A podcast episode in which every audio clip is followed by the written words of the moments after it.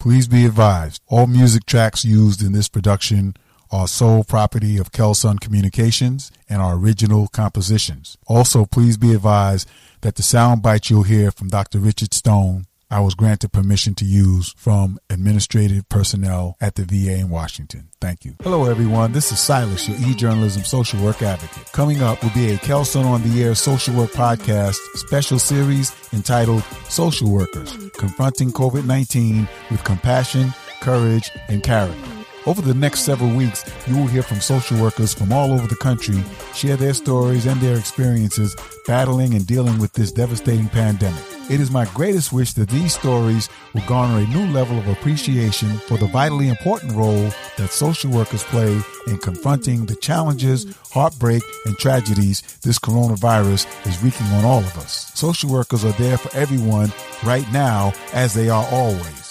To open up this series, please hear this profound message from Dr. Richard Stone, executive in charge of the Veterans Health Administration in Washington, D.C. Following that, you'll hear Dr. Laura S. Abrams, MSW, professor and chair of the UCLA Luskin School of Public Affairs Social Welfare Department. Please listen, learn, and be inspired.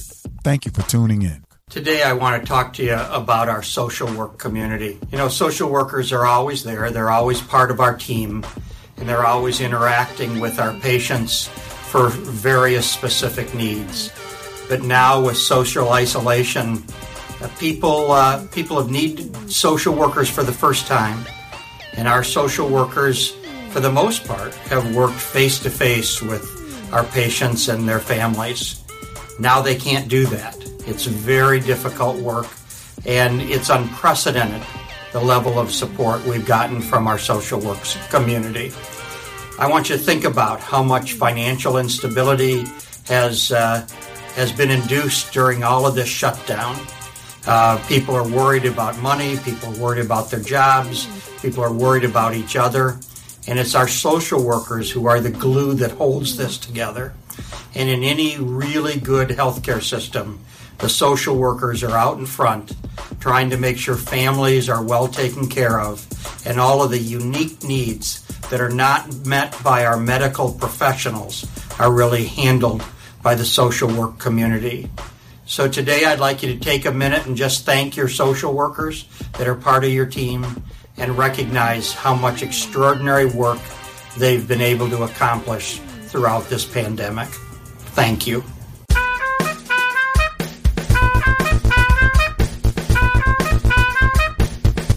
To everyone tuning in, welcome. This is Silas, your e-journalism social work advocate. You're listening to the Kelson on the Air Social Work Podcast, the program that promotes, celebrates, uplifts, and highlights the social work profession. This podcast aims to educate the general public to the vital contributions professional social workers make in every aspect of society, every day.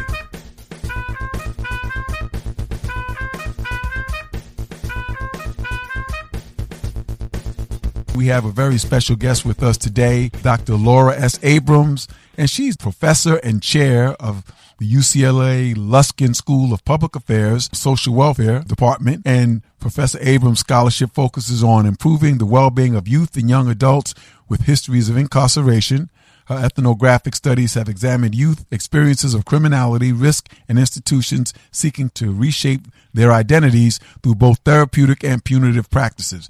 These themes are presented in her first book, Compassionate Confinement, A Year in the Life of Unit C, Rutgers University Press 2013.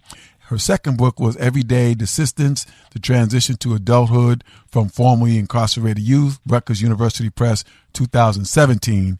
It is my distinct pleasure and honor to introduce to our listening audience Dr. Laura S. Abrams, Professor and Chair of the UCLA Luskin School of Public Affairs Social Welfare Department. Welcome, Dr. Abrams. Well, thank you. It's great to be here and talk with you. Yes. Thank you so much for having me. Oh, you're welcome. You're welcome. The, the, the honor is certainly all mine. So I wanted to open things up with uh, the current healthcare crisis that we're in. Mm-hmm. It's been dubbed by the World Health Organization as a pandemic, and that's COVID 19. And what I'd like to do is just have you give our listeners a little insight into basically COVID 19 and social work from, from the perspective that you've experienced it from being a uh, department chair in academia as a social work professional? Mm-hmm. Well, that's that's a great question. And what was really interesting to me when COVID hit, and it felt like it happened so fast. You know, it was okay. There's a few cases, and what's going to happen, and then a week later, I'm meeting with the university and they're saying we're going to have to go remote possibly. And then the next day it was kind of everyone's home and we're remote and, you know, we're going to have to be remote instructors for this, for the rest of the year. It just, it felt, uh, this cascade of crisis. And I think that's a, that was kind of a universal experience around the United States, especially for those of us in large urban areas. Yes. And so social workers in our settings, we had to actually ask our students to stay home and not go to their internships. Yes. Um, we just couldn't take that risk at that time. And that was very disappointing for students. They wanted to finish. They wanted to terminate with their clients. Um, and some were allowed to do that if they had a remote option at their placement, but many just had to stop basically their field work. So that was really quite hard on our students. Mm-hmm. And um, also, from a department chair's perspective, I had to kind of manage the day by day crises um, of these decisions around risk while also trying to make sure that the faculty and the students felt safe and comfortable in making these quick transitions. Um, to remote instruction and to remote field education. Mm-hmm. So that's kind of been the last 14 weeks of my life, um, has just been to make this very quick transition and then ease into it over the last 10 weeks while we've been in our last quarter of the of the school year. We we are we go till uh, mid June. Oh, okay. Um, yeah. Um, the other interesting thing that happened to me personally was when this first hit, COVID, and I was sheltered in place with my family and my two kids in high school who were also doing, you know, remote education.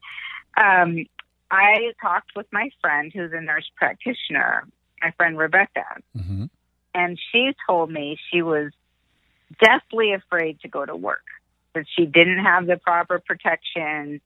And this was way back in like mid March, end of March. Um, she didn't feel that she was being protected from COVID. And so I started to think about, I wonder what social workers are feeling, you know, so kind of like you, I I dug in uh, to this topic, and I I put an announcement on our Facebook page um, for alumni, and I just said, hey, if you're still in the field and you're dealing with your work um, around COVID or anything else, let me know. Mm-hmm. And so from my living room, I did a bunch of interviews with our alumni and made videos that Wow, really dug into um, talking about uh, confronting uh, their work in the midst of COVID. Mm-hmm. And so that was really fascinating. That's um, very interesting. Now, one of the things that you mentioned was, and, and I've spoken to some other professionals in academia, the fact that the students, on a moment's notice, had to um, go through this phase that we talk about in social work of uh, closure and termination. How, how did you and your department uh, prep the students and help them to get through that? Because when doing an internship or be doing field placement, students naturally, you know, depending on the population that they work with, they get really attached to whoever their their clients that they've been assigned in their caseload. How did you help the students to navigate that um, once this COVID uh, pandemic became uh, something that was going to force everybody to stay home? That's a that's a great question. So one of the really fortunate things was that a lot of our field agencies were able to facilitate some connection either by phone or video um, so that students could still meet with clients remotely. Mm-hmm. Um, but for the 10 or 15 percent who were not able to do that, it was difficult for them. And so our field education uh, faculty, you know, worked with those students around their grief and their disappointment um, because some just never got to see their clients again. Wow. At all. hmm hmm That can be pretty devastating, especially you know when the when the bonds form, um, and then they they never got to, you know, say you know farewell or you know it was nice working with you. So I'm sure they took that really really hard. And that brings me to my next question of the COVID nineteen pandemic and health disparities. Now, you know we've heard some of the numbers and and once the uh, pandemic uh, numbers started getting reported. It did come out, you know, in various um, news outlets and all over social media that it was disproportionately affecting people of color. So, can we talk about Mhm. that a little bit?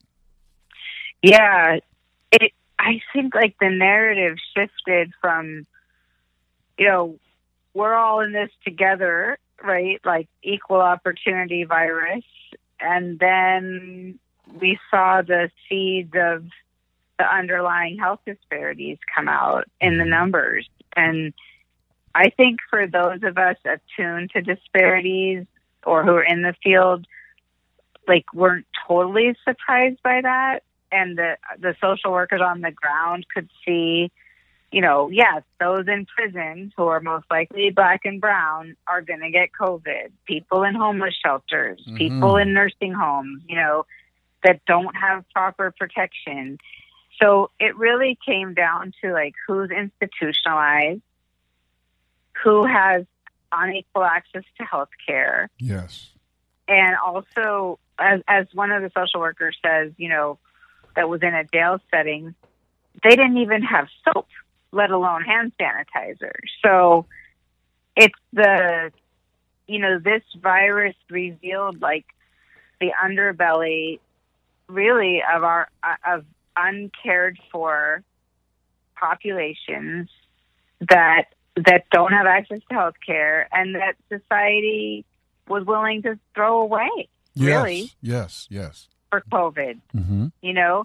And the other interesting thing or really disgusting piece, I think, is that as soon as we knew, oh, this is affecting black people more, you had the white people rallying to reopen society. Exactly. Exactly. Right? Like, oh, wait a minute. This isn't our problem. This is their problem. Right? Mm-hmm. mm-hmm. Absolutely. Um, So, as a white person, um, I found that to be incredibly offensive, mm-hmm. to be honest, Mm-hmm. and disappointing Yes. over all around. And uh, one of the other things that you know that, that came out is that you know one of the reasons, and, and it's you know it's it's been a well known fact that um, some of the lower wage uh, jobs and some of the gig economy um, jobs, many times they don't come with a uh, any type of uh, health coverage at all, and so there was another Right. another you know interesting component where the people who might stand a chance to be mostly affected by COVID 19, you know, were working also in the lower wage jobs. Um, they had to go in. They didn't have health insurance. They didn't have sick time and things of that sort. So that, that paid, played also a big role in why, it, you know, all of a sudden started being so devastating Yes. to those black and brown communities. Exactly. So it's not just health disparities. It's you know what type of jobs do people have? Who can work at home? Yes. You know all of the things that that Senator Sanders was talking about in his campaign. hmm um, we saw, right? It Yes. illuminated the the true inequalities that are now being brought to light by the current wave of Yeah, um, yes. and uprising against racism and police brutality because that's only one the police brutality is only one piece of it. Mm-hmm. You know, there's a there's anger, and I think a groundswell of allies to that anger and people standing in solidarity with the black community to say enough is enough. Yes. You know, yeah. I find that part hopeful.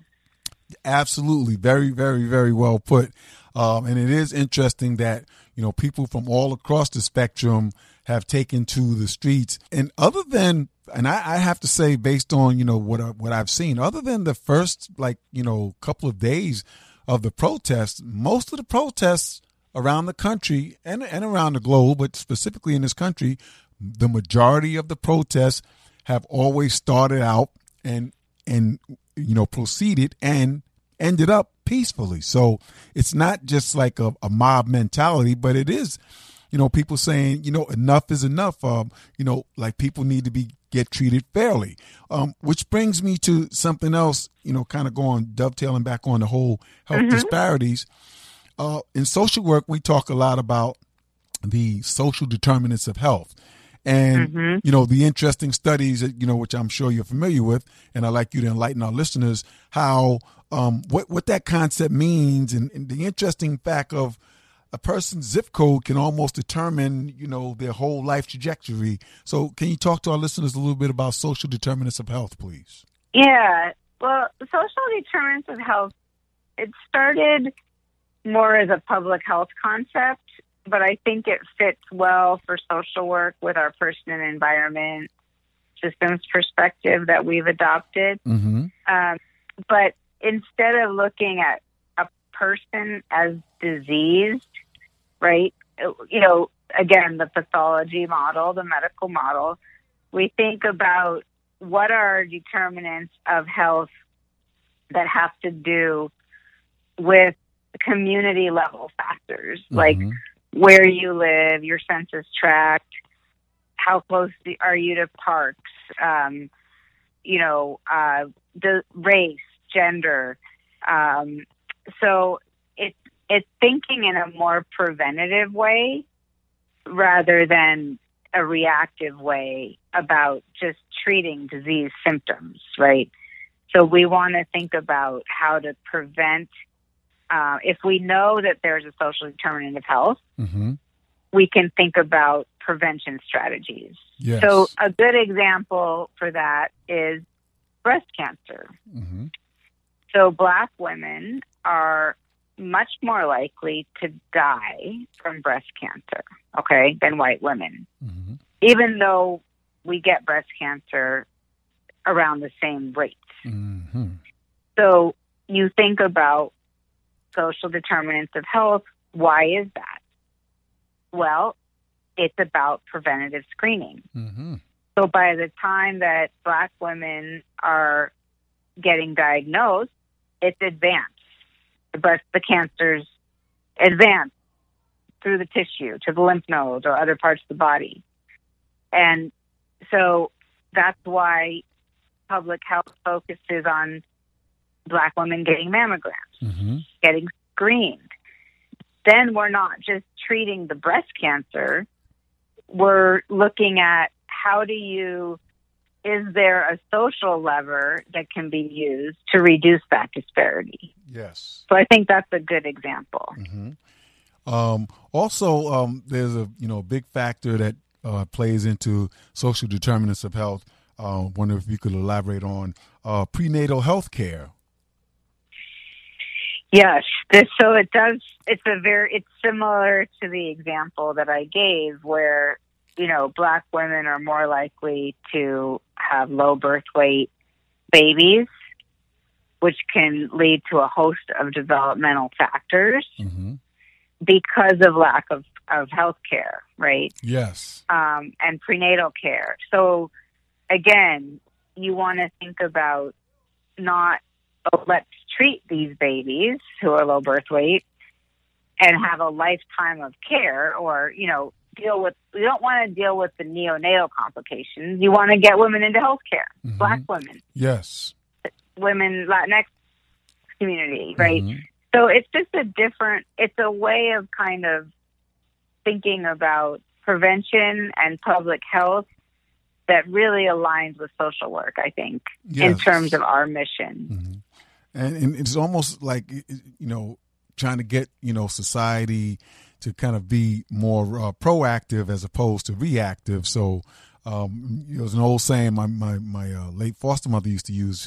Um, she, she used to say you have to take care before take care comes. So all, all of those preventive uh, measures, um, you know, early screening and you know uh, you know making sure that um, young mothers have uh, access to prenatal health care and things of that sort. Also, you know, when you talk about person and environment, you know, the stress level of living in low income areas and th- those those things also play a lot into um, how a uh, a fetus is developing. If there's a high level level of stress and uh, domestic violence, you know, that tends to you know cause a lot of issues. Um, we know that uh, those types of things, if, you know, when a mother's stress levels go up, uh, it, you know, anybody's stress level goes up, they release certain chemicals, and, and obviously that affects the yet unborn child. And so those are some things also that that that people need to be aware of. So we need to make sure that you know everyone is making a livable and affordable wage that you know has you know proper health care and you know making sure education is within the reach of uh, of everybody so that they can aspire to be all that they can be. And as you said those are some of the ideals um, upon which social work is based on.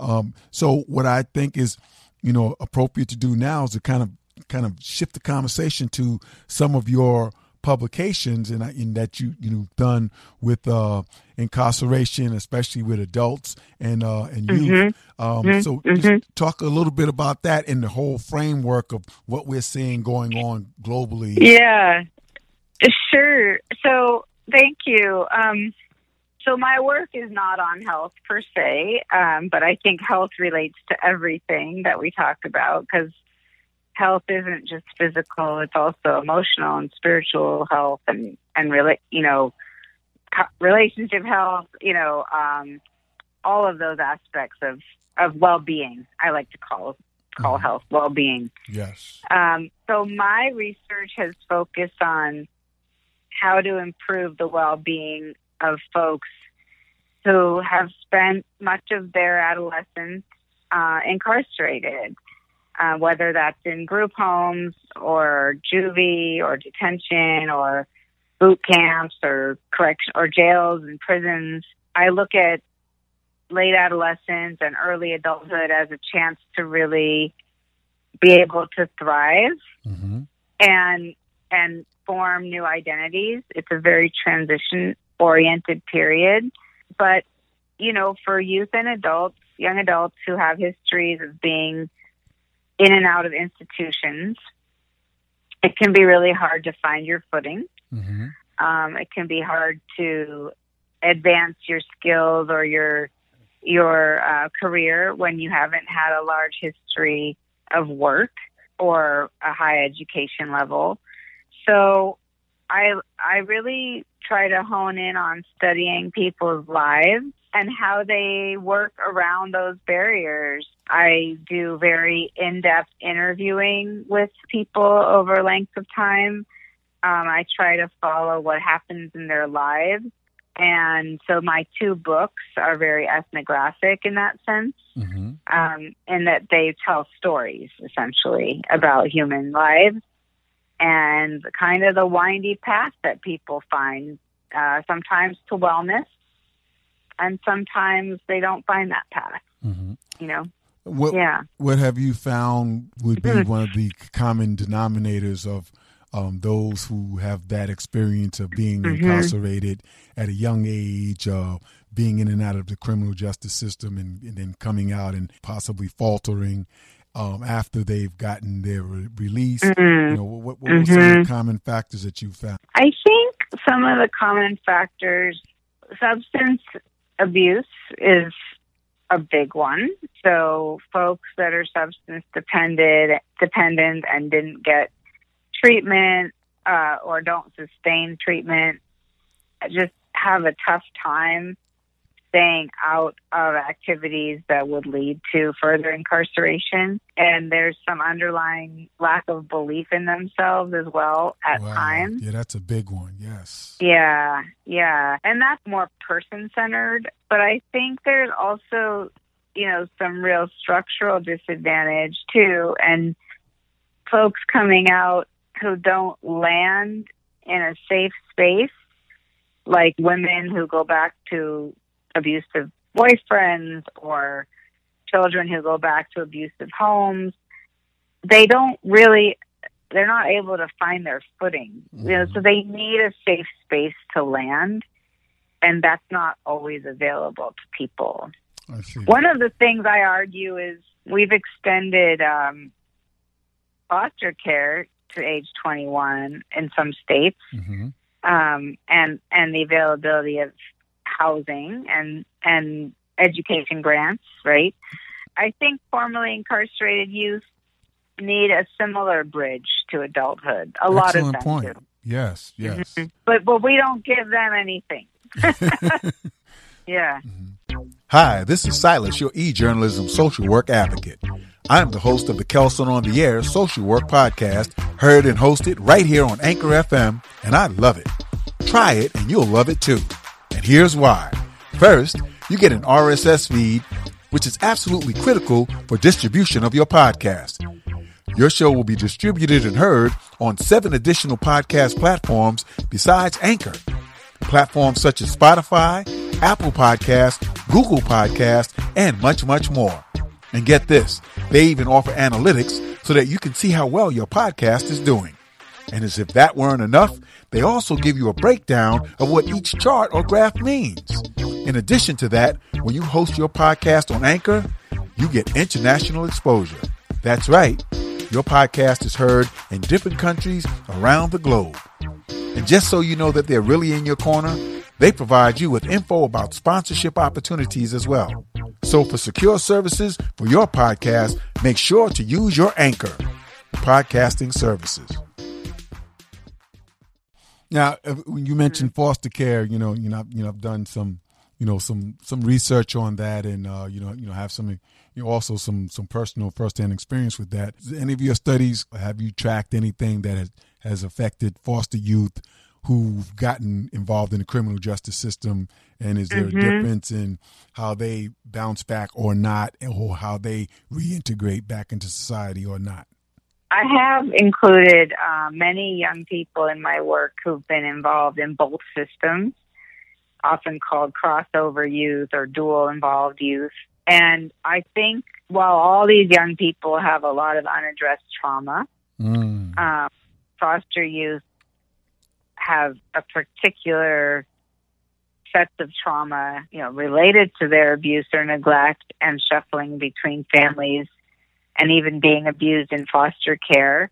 Yes. And so sometimes going to juvenile hall was even a safe space at times for them, Mhm. oddly enough. And that's very sad to think about because that's it's not a safe space in general for anyone. Exactly. Um, but sometimes they, you know, especially the girls would tell me that they would run away because they would know that if they got picked up, they could get three meals and go to school. Mm-hmm.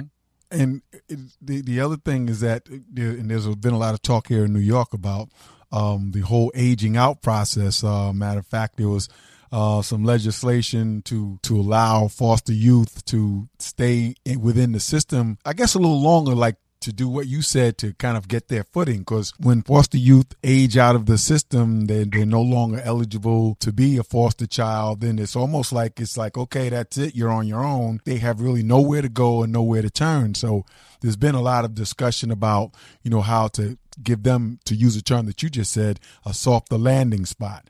Uh, but with the youth the youth that you've um, that you've researched, um, and, and I noticed that you um, had some research de- dealing with the inequalities that they face. Uh, what have some of your studies turned up as to you know ways to help them uh, to get past some of those inequalities, and also to address that sense of low self esteem, which causes a lot of problems, and that also mm-hmm. leads to a lot of the the drug abuse and and so. How has your studies shown that we as society and social work in general can further address mm-hmm. those issues? I think a lot of what it comes down to is not teaching young people who are vulnerable to be independent, but to be interdependent. Mm. That nobody does it alone. Mm-hmm. So much of the early foster care aging out was about independent living, transition to independence, becoming independent. But why should we expect that of a 20 year old when we don't expect that of our own children mm-hmm. who are 20? Think about it. Excellent. You point. know, wow. Yeah. So, yeah, I have a 17 year old. I'm not thinking in three years he's going to be independent. um, so I've kind of stressed in my writing that we need a model of teaching interdependence. How do you call people for help? Who do you who do you rely on? Whether that's your social worker or a friend or your biological family, many of these youth are so used to like being survivalists that they don't like to rely on people. Mm-hmm. And they don't like to rely on the government because they're they're frankly tired of social workers coming in and out of their lives. Mm-hmm. Mm-hmm. You know, Yes. So actually getting young people to accept transition benefits or to stay in foster care is not that easy because they they kind of are saying, you know what, I want to go it on my own, you know, and so if we can shift the narrative a little bit to say we're all interdependent in our society, let's help you form a support network.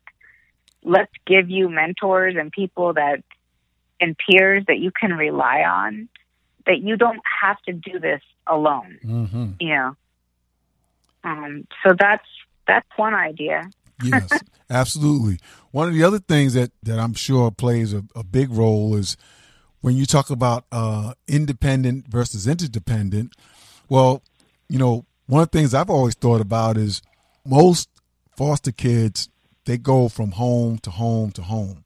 So it's almost like as soon as they get used to feeling like they can count on somebody, um, they get moved or they get shifted. Uh, sometimes it's for their benefit. Uh, sometimes it's because the you know they you know the the foster parents aren't you know very fit to be you know good foster parents or whatever the case may be. But yeah. they, they learn that you know hey I can't count on anybody. I can't really trust anybody. I'm not gonna count on anybody to be there because as soon as I get comfortable and feel like I can count on this person, I get moved or I get shifted or all of a sudden they say, you know, they can't take care of me anymore. So that independence is almost like a survival mode for many foster kids um, because they've been shifted from home to home. And I think that plays a big role in their, you know, their trust issues as well. It does. And that's kind of same with the young people in the juvenile justice system. It's very similar where they want to be on their own, but they don't understand necessarily the challenges that come with that when you're a young person and you don't have that safety net of a biological family necessarily who's going to lend you that money, you know, when your car needs a new tire or, you know, little things, mm-hmm. you know. Yes. And one of the things we saw in the juvenile justice book, or like, yeah, pay pay your cell phone bill, you know, um, one of the things we saw in Everyday Desistance was that for some of the juvenile justice young people, they needed that support. They needed a new tire. They needed money to pay their parking fines or their citations if they didn't have their license tags. And I mean, these are young men and they're black and brown. They get pulled over a lot. They get cited for stupid things, you know. Mm-hmm and minor things. Uh, but then they turn to like their old gang members or their old networks for support, and that can be risky too. Yes. You know, because they're turning to those folks for support because they need that support, mm-hmm. but it opens them up to um, other dangers. Yes, you know? yes. You know, and the, the whole the whole uh, concept of the whole you know gang mentality, and you know, for youth joining a gang, um, you know, you know, research has shown that the, you know the gang members become more like their family and you know they they they lure them in by showing them that they're going to always be there for them and and that they can trust you know other gang members and the leaders of the gangs and and the the youth who get involved then begin to feel like that's the really the only family that they really have and so that's how they get lured and they get trapped and and then they start you know participating in unsavory behaviors which then leads to involvement in the in criminal justice system and then you know becomes a, and then when they go into the criminal justice system you know that they call it you know the house of crime where they learn new uh, criminal activities and things of that sort so it's almost mm-hmm. like a, mm-hmm. a, revolving door so you know w- what are some of the things that in your opinion can be done based on your research that might help to break that cycle with the uh, young incarcerated yeah. individuals? It's a really, really difficult cycle, and I've spent a lot of time in my career trying to figure out that very question.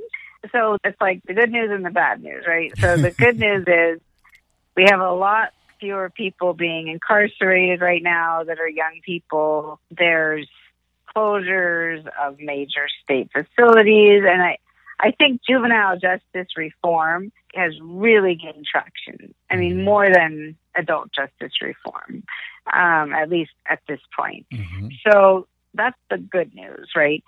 The bad news is we still have a lot of young people who are growing up trapped in kind of you know, cycles of being tossed between systems. I call it like passing the baton. We don't have systems that are really able to address the needs of children. It might start in school.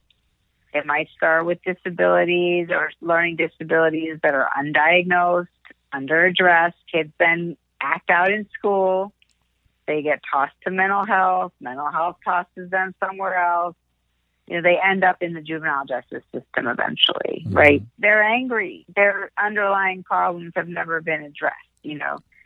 So it brings us back to the social determinants of health, right? Mm-hmm. If we can think about where are those levers of prevention and where are places we could intervene at an earlier stage, um, we can avoid youth getting into the criminal justice system or the juvenile justice system.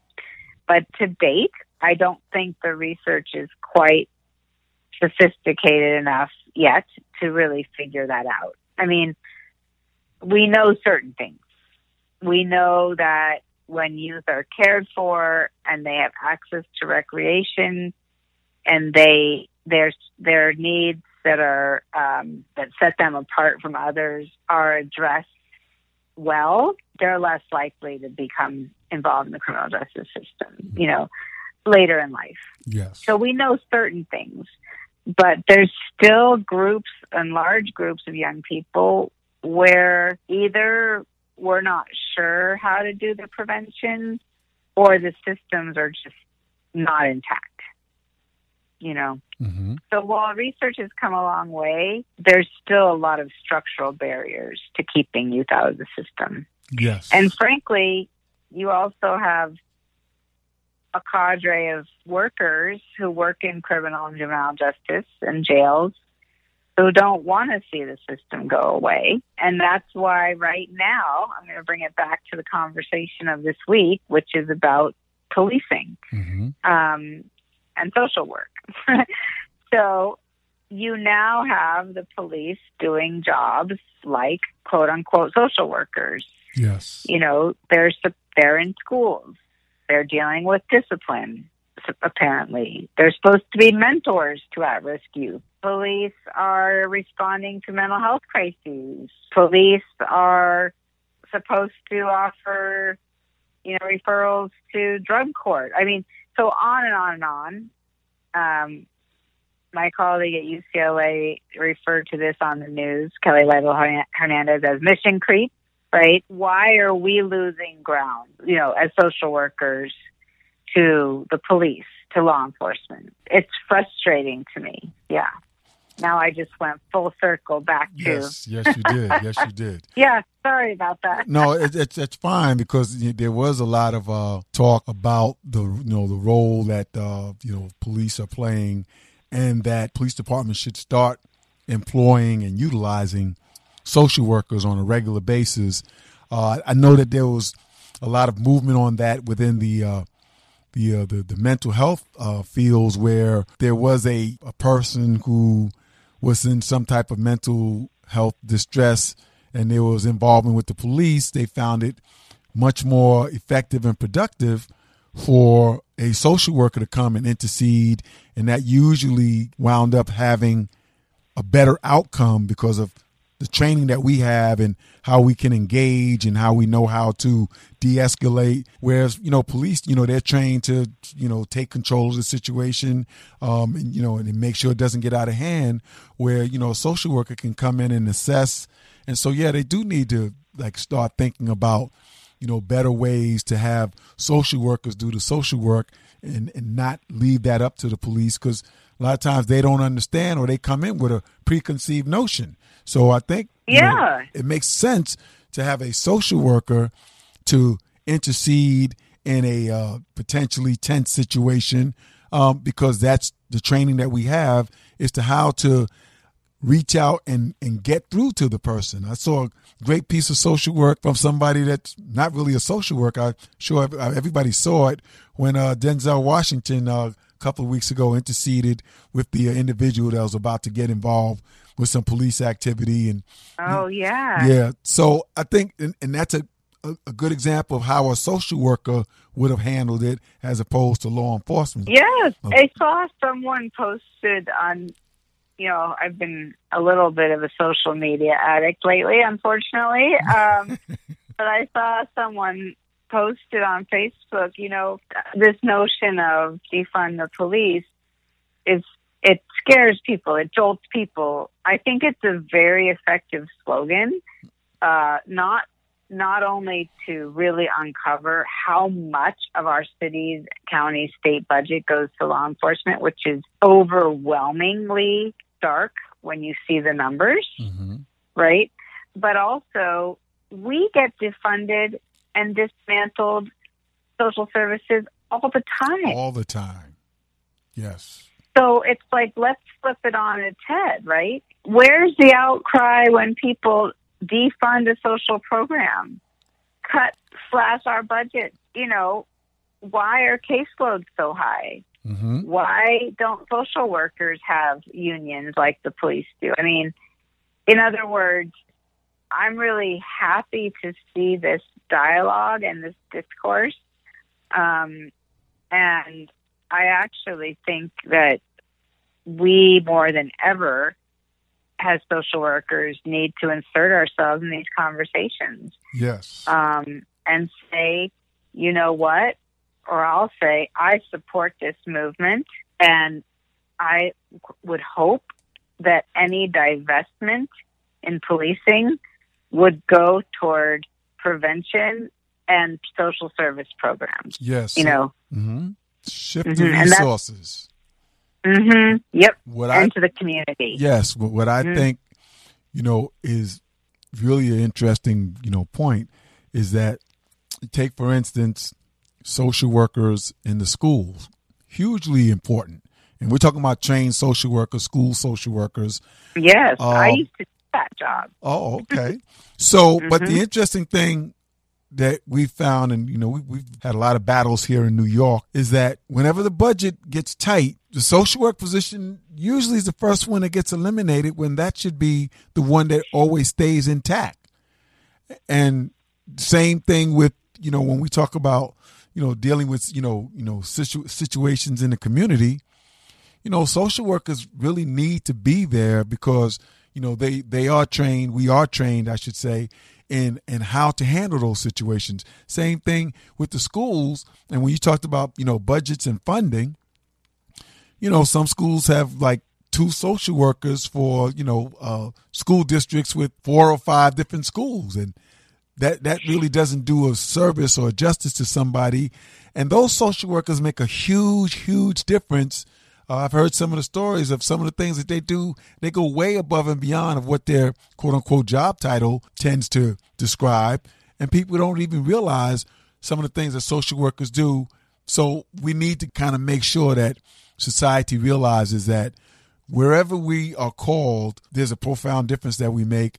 You know, and that's one of the reasons why, you know, like I do the, you know, the topics that I do is because I want people to realize that, you know, social workers are integral parts of every, every, every, every aspect of society. So, uh, on on that note, I'd like to give you an opportunity to mm-hmm. wrap up and uh, just leave our sure. listeners with a closing thought um, for this okay. for this interview. Wow, well, we've talked about a lot of things. you know, one thing I think I want to say is that more and more, and I've been in this field for almost 30 years. I, you know, there's a lot of talk right now about this idea of, well, social workers can do the job. And so I just implore us to think about yes, we can do the job, but can we now do this work differently? Mm-hmm. You know, mm-hmm. can we be less agents of social control and more agents of empowerment, mm-hmm. you know, communities? And can we also confront our legacies of reinforcing racism um, and racial disparities and discrimination? because I think we've trained this whole new generation of social workers, and they're younger and they're more racially and ethnically diverse, and they have had different life experiences. You know, they're the twenty somethings. They're they're ready to go, right? Mm-hmm. Yes. Um, so it's it's kind of time for us to let them lead mm-hmm. too. Absolutely. You know? Excellent point. Once again, ladies and gentlemen, you've been listening to the Kelson on the Air Social Work Podcast um, with me, Silas, your e-journalism social work advocate. And again, mm-hmm. I'd like to thank my special guest, Dr. Laura Abrams, professor and chair of the UCLA Luskin School of Public Affairs and Social Welfare Department. Uh, you've been a brilliant guest, and thank you so much for contributing to this valuable and needed discussion, Dr. Abrams. Thank you. Thank you so much. Thank you for having me. This is Silas, your e-journalism social work advocate and host of the show. You've been listening to the Kelson on the Air Social Work Podcast. This and all other programs are available on the Apple iTunes, SoundCloud, Spotify, and Anchor podcast platforms. Go to any search engine and type in Kelson on the Air in the search window to hear this show in its entirety. Thank you for tuning in. This has been a Kelson Communications production.